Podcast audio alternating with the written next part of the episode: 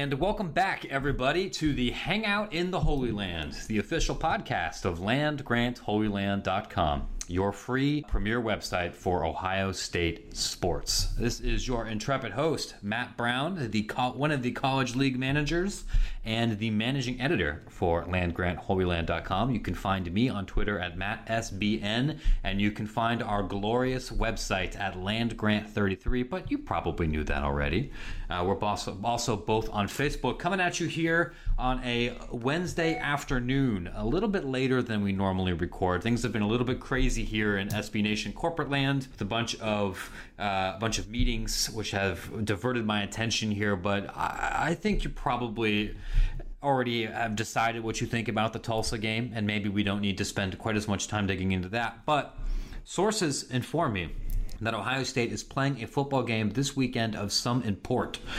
Colton, is that true? Absolutely, Matt. I am super fired up. At about maybe three o'clock yesterday, I started to kind of get into game mode, for lack of a better term, for not only Ohio State, Oklahoma, but basically for the whole college football slate coming up this week. For how great week one was to get into week three and have all of these big time matchups. I, I don't mean to get on my local sports analyst shit, but I am very, very pumped for what we have coming this week with Ohio State and the rest of college football. It should be a great weekend. It's it is it is going to be a fun weekend. There's this is not the only game I think that that's really big. You know, last week they said, and and maybe I fell into this group too about hey, week two is going to suck. There's no rank, no ranked teams are playing each other, and and you know th- you have to go to Home Depot. This is the time to do it, and it college football provided there there was some chaos there were some upsets it was thoroughly enjoyable. Now we're going to have some of that stuff. There's going to be some games that are going to be surprise lit but you've got Florida State and Louisville two top 10 teams going at it. You've got North Dakota State and Iowa with you know North Dakota State's going to beat another FBS team and it's probably going to be a legitimately good one this year. You've got Alabama Ole Miss. You've got Oregon and Nebraska. You've got BYU and, and UCLA late at night. You got USC and Stanford. You got Michigan State and Notre Dame.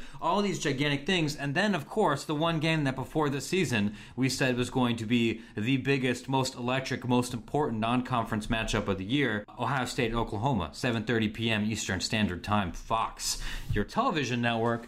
That maybe the shine has gone down on that game a little bit since we thought this was going to be two top 10, potentially two top five teams doing battle. Now that Oklahoma lost to Houston and, and they've fallen down a little bit, are you less excited about this game? How has your feelings towards this game changed once you once Oklahoma lost that that, that season opening game?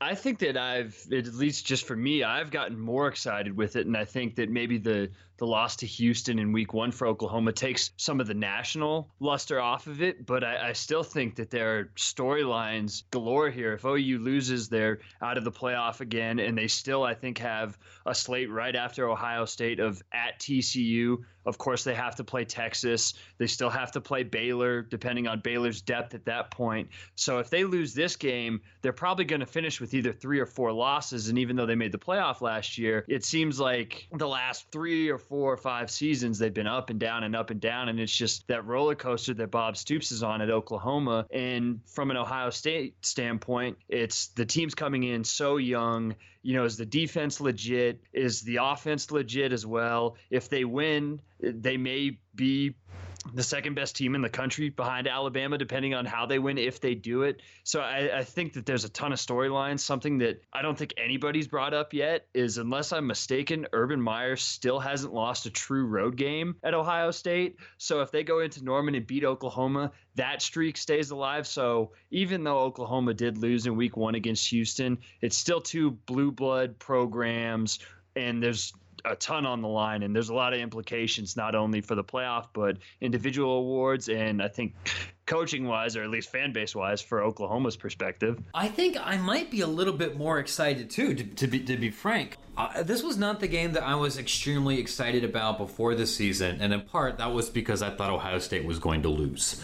Uh, I, I, thought that there were there were some matchup problems here, and there, there still are a couple of them, and we'll dig into that here in a little bit. But I, you know, I kind of looked at this as playing with house money, right? Like Ohio State's going to go in on the road against a top five team, playoff contender. If they lose and they keep it close, it's fine. They're super young. They can still make the Rose Bowl, still potentially make the playoff. And now, I, I believe the line, as of the time we're recording, has now swung in Ohio State's favor. I think they're the one and a half point favorite after opening as like a three point dog, which surprises me a little bit. And now, given how both teams have looked over these first two weeks, I think a lot of Buckeye fans are expecting to win. So that's a little bit more exciting. But, but and you're, you're right. These these are two extremely blue blood programs. Uh, it's difficult to concoct a matchup that's going to be more historic than this, and it's going to be played on campus, uh, which is which is a lot of fun. I think you're right about Urban Meyer. He lost the Orange Bowl.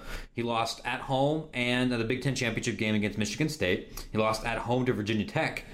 I think that's it which is yeah, 50 and four. So that's they still haven't lost a true road game. That is, that since, is bananas. Since the the Michigan or the yeah the Michigan game in 2011. And to your point about the spread changing. I, thought that it would probably be likely this season that Ohio State, given how young they are and how much different the defense is, that they would probably lose at least two games and more, most likely three. But in what I've watched of Oklahoma, and I got to watch some of the ULM game from last week, and what we've seen from Ohio State, granted against Tulsa and Bowling Green, I feel much more confident about their chances than even, say, the way I did last week. I definitely think that I feel that sentiment too among fans that you know there's always going to be fans that are that are confident that Ohio State's going to beat everybody because more often than not their talent's better than everybody, but that's just not how college football works. But I think in the last week or two or so I've seen a lot from this team that gives me reason to believe that they have a good shot at winning on Saturday. I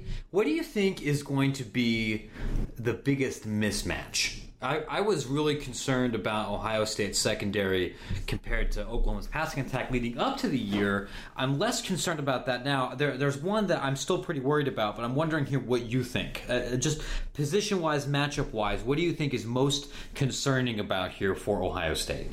I think the most concerning thing is probably their ability to generate explosive plays through the air. I, I have faith that in time that these receivers are going to step up and be legitimate threats. And we saw in the Bowling Green game, guys like KJ Hill, Noah Brown, and others make some pretty good plays down the field. And then last week was kind of the opposite of that. And I don't have much faith either in Oklahoma's cornerbacks. I, I, don't think that they're good enough to just completely shut them down. But I also think that, you know, OU is probably going to stack the box, and Urban Meyer brought that up in his press conference on Monday. And so that's going to leave things open for these receivers and JT Barrett to hit on some of these deep plays. And I don't necessarily have a ton of faith or trust, I guess, that they're going to be able to. So I think that that's the most worrisome thing for me. Either that or the middle and interior of the line is still a little bit of an unknown. I think they're playing well against the run, but with Samaje Perine and Joe Mixon, it, it, may be a big day for OU on the ground. That is actually what I, what I am most concerned about. That that that would be my number one. Given and we, we had a, a column go up on this on our, our website today on Wednesday, which so I, I definitely recommend you take a look at uh, at uh, reading that if you if you haven't. But uh, of all of the recruiting depth that Ohio State has assembled throughout its roster, the one position group that's probably the weakest in terms of just pure NFL caliber talent wise is defensive tackle. I am. Uh, I don't think that's going to be as much the case moving forward. There's two blue chip uh, defensive tackles in the 2017 class. There may yet be a third. The Buckeyes are heavily recruiting some bigger names in 2018.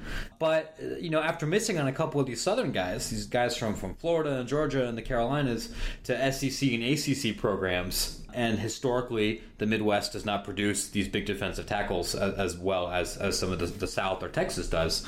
You're plugging in some guys that are not ESPN top 300 people, some some some kind of three star reclamation, reclamation projects. Your your uh, your Robert Landers types.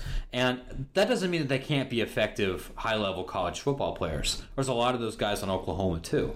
But if you're looking at Oklahoma with two very, very good running backs, Oklahoma's entire offense really kind of fell apart a little bit when they were physically outclassed and unable to control the line of scrimmage and run the football very well against Houston. Houston's rolling, you know, rotating in a five-star dude Ed Oliver. They're rotating in some really good defensive linemen, and uh, the you know the Buckeyes I think passed their first two defensive tests really well, but that's the interior of that defensive line is, is really going to be the key point here. Whether they're going to be able to bottle up in, uh, Oklahoma's running game, whether they're going to be able to provide enough room for Ohio State's defensive ends and their pass rush to be able to cause some havoc. That's something that hasn't really happened as well these first two games. I think Ohio State's secondary is really up to the task, but not if they have to to cheat up a little bit because the Sooners are getting six yards a carry. Well, and to just stick on the point of Oklahoma's run game, not just the Houston game that they uh, that they struggled 26 carries for 70 yards. But you look back at last year as well, the Clemson game in the playoff, 33 carries, 67 yards. Texas last year, that game that they inexplicably lost, 37 carries, 67 yards, and then a game that they probably should have lost earlier last year, Tennessee, 48 carries, 161 yards. So against this Oklahoma team, I, I think the key is to stop the run, and and those results from last year were all when Sterling Shepard was still playing wide receiver there. And if you stop the run, I don't think Oklahoma's receivers, at least at the moment, are good enough to beat this secondary. And there isn't a guy like Sterling Shepard that Baker Mayfield can count on down in and down out. There's Mark Andrews, the the kind of hybrid tight end wide receiver man beast who catches a touchdown every time they, they throw the ball to him. But on just a per play basis, I don't think Oklahoma has an efficiency weapon. So, like you're saying, the key is to stop the run. But, you know, I'm I'm starting to get very optimistic about what the defensive line brings as a whole because you look at the Tulsa game and Greg McElroy brought this up on the broadcast is that Ohio State goes 10 deep and he wasn't joking. In the first half 10 players either saw a snap or significant action and you brought up Robert Landers. I went back and watched the defense. Robert Landers was making plays all over the field. He had two tackles for loss. He has 3 on the season and you know he was to your point, a lower recruited guy, but he's starting to really show out. And, and Michael Hill's doing a good job of eating up blocks. But just in terms of a from a disruption standpoint, Robert Landers is a guy to keep an eye on here as the, as the next couple of games go by to see how he does. If he has another game where he has like one and a half tackles for loss, I feel pretty confident in in believing that he's the real deal, their defensive tackle. So I I have faith that the run defense should be fine. I, I still don't think they've given up a run over 20 yards this season. They've done a pretty good job against a team in Tulsa that explosively runs the ball. So I, I think it's going to be an excellent test with what OU has at running back, and we'll see exactly how deep this defensive line is. I, I completely agree. The the other thing here, I've got a column going up about this. Uh, I'm not sure if it's going to go up before this podcast does, so just in case, be sure to read it.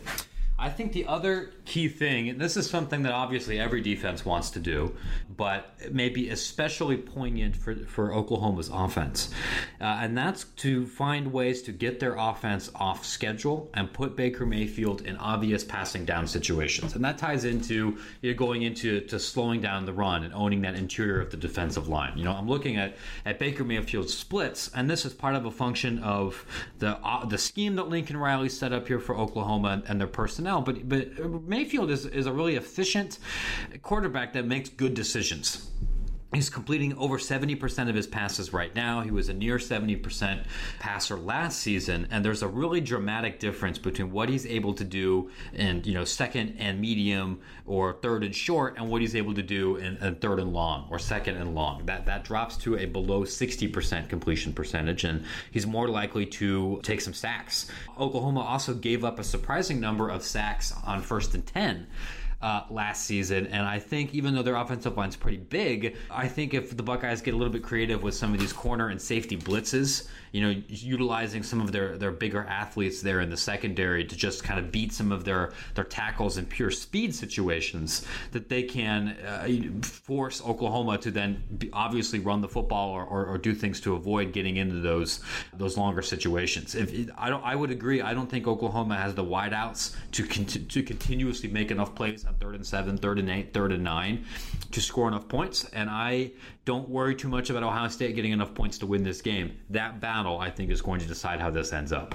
Yeah, and just looking at some of the advanced statistics on what OU does, they're below the national average in passing ISO PPP, which measures big plays. They are below average in passing down success rate, and then they're below the national average in giving up passing down or passing down sacks. And Ohio State still hasn't gotten a standard down sack yet this season, and Ohio State is right at the national average in passing down sack rate. So if they're able to get OU into second and eight eight, third and seven, third and 10, if they do a good job of stopping the run on standard downs. Sam Hubbard, Jalyn Holmes, Tyquan Lewis haven't exactly, I think, broken out in the way that we thought they would yet this season. But if they're able to keep OU in those type of downs, I think that this could be a big day for them. In to your point, it, it may be something where Greg Schiano decides to get a little more creative with with what the linebackers do, especially with Chris Worley and uh, and Jerome Baker out on the uh, on the ends at linebacker there. So I, I, think that if Ohio State's able to do that, the defense should have a pretty good day because I think we both feel confident that the secondary should be able to hold it down if they're in those situations. I it would not be surprised here if Ohio State on with their defensive line and with some of their schemes were especially conservative against Bowling Green and Tulsa. They're going to show some new things in this game because let's let's be honest, like as as really as excellent and as uh, as Ohio State's defense has looked, especially in their ability to make make dramatic plays. Uh, they could have just played average and still won both of those games. Whereas Oklahoma has had to show a little bit more, uh, obviously, in, in, their dogfight here against Houston. That might benefit Ohio State a little bit. Uh, gun to your head right now. Who do you think wins this game? If I had to pick, two weeks ago, I would have said OU, but if I had to make a pick now, I think that Ohio State goes on the road and they win. I, I, can't imagine a scenario where they run away with it, but the talent is still better. I think that when we'll get into it, that Ohio State's offense can do enough things, but for me, it's the defense. And Baker Mayfield's an excellent quarterback. The two running backs are great. OU still hasn't shown that against a big time opponent that they will consistently run the ball and stick to it against Houston for whatever reason they decided that they were just going to put the game in Baker Mayfield's hands and let him throw to a bunch of inexperienced wideouts. I can't imagine that they'll do that again, but I, think Ohio State's secondary is good enough. And if they're able to generate a little bit of a lead and get out in front, it kind of negates what Samaje Perine and Joe Mixon bring to the table. And I think that Ohio State ultimately wins this game or, you know, somewhere 24 to 17 or 24 to 20. Before the season, I was pretty confident Oklahoma was going to win too. I figured it was going to be something like Sooners by 10. I picked Oklahoma in the SB Nation confidence pool, and I, I, think I gave them a confidence rating of two. I'm going to go ahead and, and, and, stick with that. Um, I think it'll be a very close game, and certainly Ohio State can win. I feel better about their chances now than I did certainly before the Houston game. I'm a little bit concerned about that, about the interior of the defensive line. I'm maybe a little bit concerned about Ohio State's wideouts, but it's going to be very close. It should be very entertaining. I'm, it's unfortunate that's happening at the same time uh, as Michigan State and Notre Dame. I think that'd be a fun game to watch too uh, it's going to be great. And and really, I, it's I, I, still look at this as a way where even if Ohio State loses, as long as they don't get boat raced, I th- I, th- I think they're going to be in a pretty good position here. If they, they go on the road against a really good opponent, they lose closely, they're still in contention to win the Big Ten. And I, I can't say that you know other than Michigan, certainly nobody else has looked strong, looked at an elite enough level to make me think Ohio State can't beat that team. Yeah, I think that like you're saying, if they go out there and they lose 31 to 10 or 45 to 17, they just completely get their asses kicked. Then you kind of reevaluate things. That kind of gives credence to some of the offensive struggles that we saw against Tulsa, and maybe the defense isn't quite as good as we thought it was after losing all of those guys, but performing well the first two weeks of the season. But, you know, for me, it seems like I'm much more confident in what uh, the front seven can do than you are against Oklahoma. But for me, what I would be worried about is just kind of the, the offense. They, they have to start faster. That just, and even not even looking at the Bowling Green game, they threw a pick six. It, it was a bad throw by Barrett. It was a nice play by the Bowling Green defender, but they can't start off the way they did against Tulsa, where, you know, the first, I think, as our own Christopher Jason wrote in his film review, which you should check out. I think seven of the first eight plays that they called were read option plays right up the middle. And Tulsa was more than content to just kind of stack the middle, clog up the lanes, and let Ohio State run up into the middle for three yards. And if you're going to do that against Tulsa's defense, what's OU going to do to you? So I think that it has to be a little more varied. Curtis Samuel definitely, I think, needs to be more involved straight from uh, from the beginning. I, I'm not sure that there's anybody on that OU defense that matches up well with him, but if there's one area of weakness that I think OU can exploit or just unknown. Ogbonnia Okoronkwo, their uh, their outside linebacker slash defensive end, he's proven to be a pretty good pass rusher in limited time. Isaiah Prince and Jamarco Jones each had their own struggles against Tulsa in uh, in the pass rush and in run blocking last week. So I think that OU is going to probably be pretty creative with him and try to get him to JT Barrett. And those guys really need to step up or get some help from either Marcus Baugh or a guy like Mike Weber with with a chip block or something like that to just kind of limit what he's able to do from a pass rushing standpoint. Yeah, that's that that's a that's another good point. Hadn't really thought about that.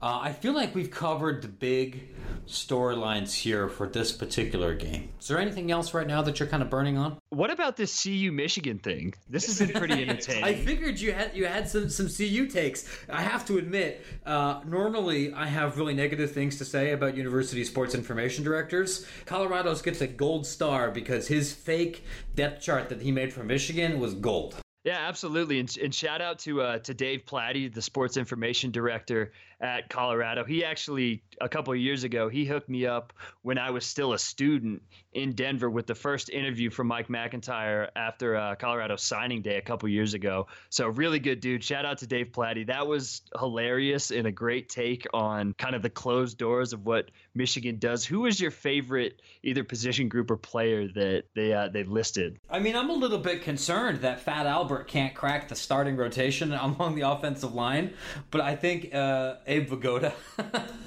listed on the two deep was pretty great. I enjoyed Cartman. I think it was he at left tackle. Yeah, right he's starting tackle. at left tackle ahead of Fat Albert. See, I think the difference with Cartman and Fat Albert, Fat Albert's, you know, he's more a bit easygoing. He's a little laid back. Cartman, you know, he fed Scott Tenorman's parents to him. He'll he'll go out there and and, and he's aggressive. He'll he'll get after it. So I think that's probably why he got the start. But that was hilarious. The game itself, I, I don't think will be very good if CU can keep it within 25 points. I would be ec- ecstatic. I saw that there were some Michigan bloggers who were really super duper mad online that Colorado tweeted out that they're going to wear the same uniform combination as they did during the Hail Mary game in 1994. and of course, of course, like CU went there in 1997, and a bunch of Michigan fans were like, "Well, you wore it in '97 too." So you know, it's just classic Michigan fans bringing up something from 1997. So n- nothing's really changed, but it definitely has amped up my hate quite a bit to see my second favorite team playing Michigan. So I, I'm pretty stoked for that game, even if CU's going to get worked. I uh, I hope that it turns out better for you than it did last year when BYU went to Michigan and got absolutely curb stomped. Um, what's the line on that right now? It's dropped a little bit. It's like what 22. Yeah, I think the last time I saw it, it was 22 and a half. So if they're able to cover, I, I, think that that would be somewhat of a miracle. And like I tweeted out yesterday, if Michigan fans are mad that CU is going to wear the same uniform combination they did when they beat them in 1994, they're really going to be upset when Toledo comes to town next time and decides to go with the white on blues. I I I, I dig it. I dig it. I don't. I don't. I don't know. I. I. I, I don't think I'm going to watch a whole lot of that game, but I think it, I. I think they're going to cover. Yeah, I would imagine so. And like you, you mentioned the BYU thing. Luckily, I get the reverse of that too, and I also get to see Ohio State play Nebraska this year. And I'm waiting for that podcast because I'll be amped up. I'll be bringing it for that one because you know we hate Michigan around here, but Nebraska, they're, they're right there. I I'm looking forward to dispensing some really angry anti-Northwestern takes uh, later this later this year. The longer I'm in this profession, the despite my deep family ties to that town, uh, I'm starting to hate them a little bit more. I think Pat. I think Pat Fitzgerald's had about enough this season. You know, when you lose to Illinois State and their fat kicker just nailing one off the upright and in at home against Chicago's one true team. You know, how much heartbreak can Northwestern take this year? Liter- literally an insurmountable, like an inescapable amount of, of heartbreak. Are, are there any other Big Ten takes you have from the first two weeks of the season? Does the conference look better than you thought? Just the same? Worse? I think they're fine. You know, Maryland and Indiana, I think have looked a little bit better than I thought they were going to. Uh, I actually, before the season, I thought Maryland was going to lose to Florida International, and, and they worked them pretty good.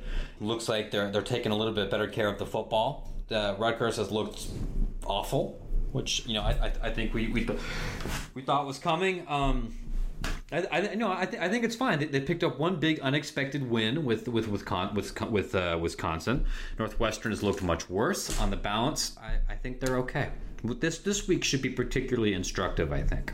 Yeah, and I think if if Iowa does lose to North Dakota State, that would probably the SEC's kind of taking it on the chin. But if Iowa loses this week and Ohio State loses, and yeah, Oregon comes into Nebraska and beats them, it could be a pretty rough week for the Big Ten. We didn't even mention Purdue, who let's not do that. Let's not talk about Purdue. well, and I, I think the the double whammy for them is if Danny Etling actually turns out to be a good quarterback for LSU, which there's no way in hell that happens. By the way, I think LSU is is pretty much at this point screwed at quarterback. But if that were to happen, and then uh, who's at Austin Appleby, if like Luke Del Rio gets hurt and Austin Appleby and Danny Etling each earn like all SEC honors, which given the quarterback play in that conference wouldn't be impossible. That would just kind of expand on how poorly or how bad of a season Purdue's had. I mean, like Danny Etling was a four-star quarterback. It's not like he sucked. He just came in and was not developed at all. He was a top 300 recruit. He could have gone to play at, at places much better than Purdue. But I mean, that's just such a dead horse. Like uh, I will talk about Purdue again once their coach gets fired, and we could, you know, we could talk a little bit more about the uh, the potential or where that program goes from here. But it's kind of it's a, it's a dead horse. It, it, it, this is a uh, kind of a, a make or break. I don't want to say make or break, but there are a lot of games this week for the conference that could go either way. Penn State and Temple, Rutgers, New Mexico, Duke, Northwestern, Maryland, UCF. Like we're gonna have a much better idea about who a lot of these teams are after this weekend. Yeah, Penn State not only playing Temple, but in uh, I think I've been on record on this podcast kind of ripping James Franklin, but he's in a particularly awful spot this weekend. I think they're still doing the Joe Paterno thing, yeah. and they were asking about it, and he was like, "Well, that's that's not really something we can control." He's handling that, I think, probably the best way that he can, but things look to be a pretty big mess over there. Not only with that, but after losing to Pitt last weekend and the way that they did, it's uh, it's getting ugly over there. Although I do kind of I do like McSorley much more than I did last week. He had a secretly decent game against Pitt. Oh, that was a that was a great football game. Barkley is amazing. Penn State's secondary uh, could be sneaky good. McSorley, McSorley did look pretty good. Their, their defense is obviously not what it was last year. I mean, I don't know. I think I think they'll be fine. We'll see. Uh, we'll see what ends up what ends up happening here. You got you got anything else you want to burn on? You have any other funny stories you want to share, or something else before we uh, we let these good people go? I went a full Ohio State game last week without throwing up, so that was a positive. But uh, other other than that, I think uh, I'm good to go, ready to watch some college football this weekend, ready to watch Ohio State, see how they look against Oklahoma, and come up with some just vast generalizations about this team after that game, win or lose. It's, it's going to be great. We're even going to have a little bit more clarity, I think, for the national picture once we see what happens with Florida State, uh, Louisville, and Alabama, Ole Miss. Because really, outside of Ole Miss, I don't know if anybody on this schedule is going to be able to even give Alabama kind of a game. It, it looks like a much less intimidating schedule than it did two weeks ago. So we'll leave you with that, my friends. And uh, you can follow the website on Facebook. You can follow us on Twitter. You can find this uh, podcast on SoundCloud and on iTunes and on our website. Uh, share it with your friends. Give us feedback, constructive, you know, positive, negative. It's okay. Uh, I write on the internet for a living, and so if you want to say mean things to me, I can take it. That's uh, that's part of the gig. Uh, he- heaven knows that I've shared enough stories about me getting dunked on already. If you want to dunk on me too, that'll be okay. Uh, with that, I am Matt Brown. That's Colton Denning. Thank you for listening to the Hangout in the Holy Land. We've got some more Oklahoma content coming with you here at the end of the week. Thanks for listening, and go Bucks.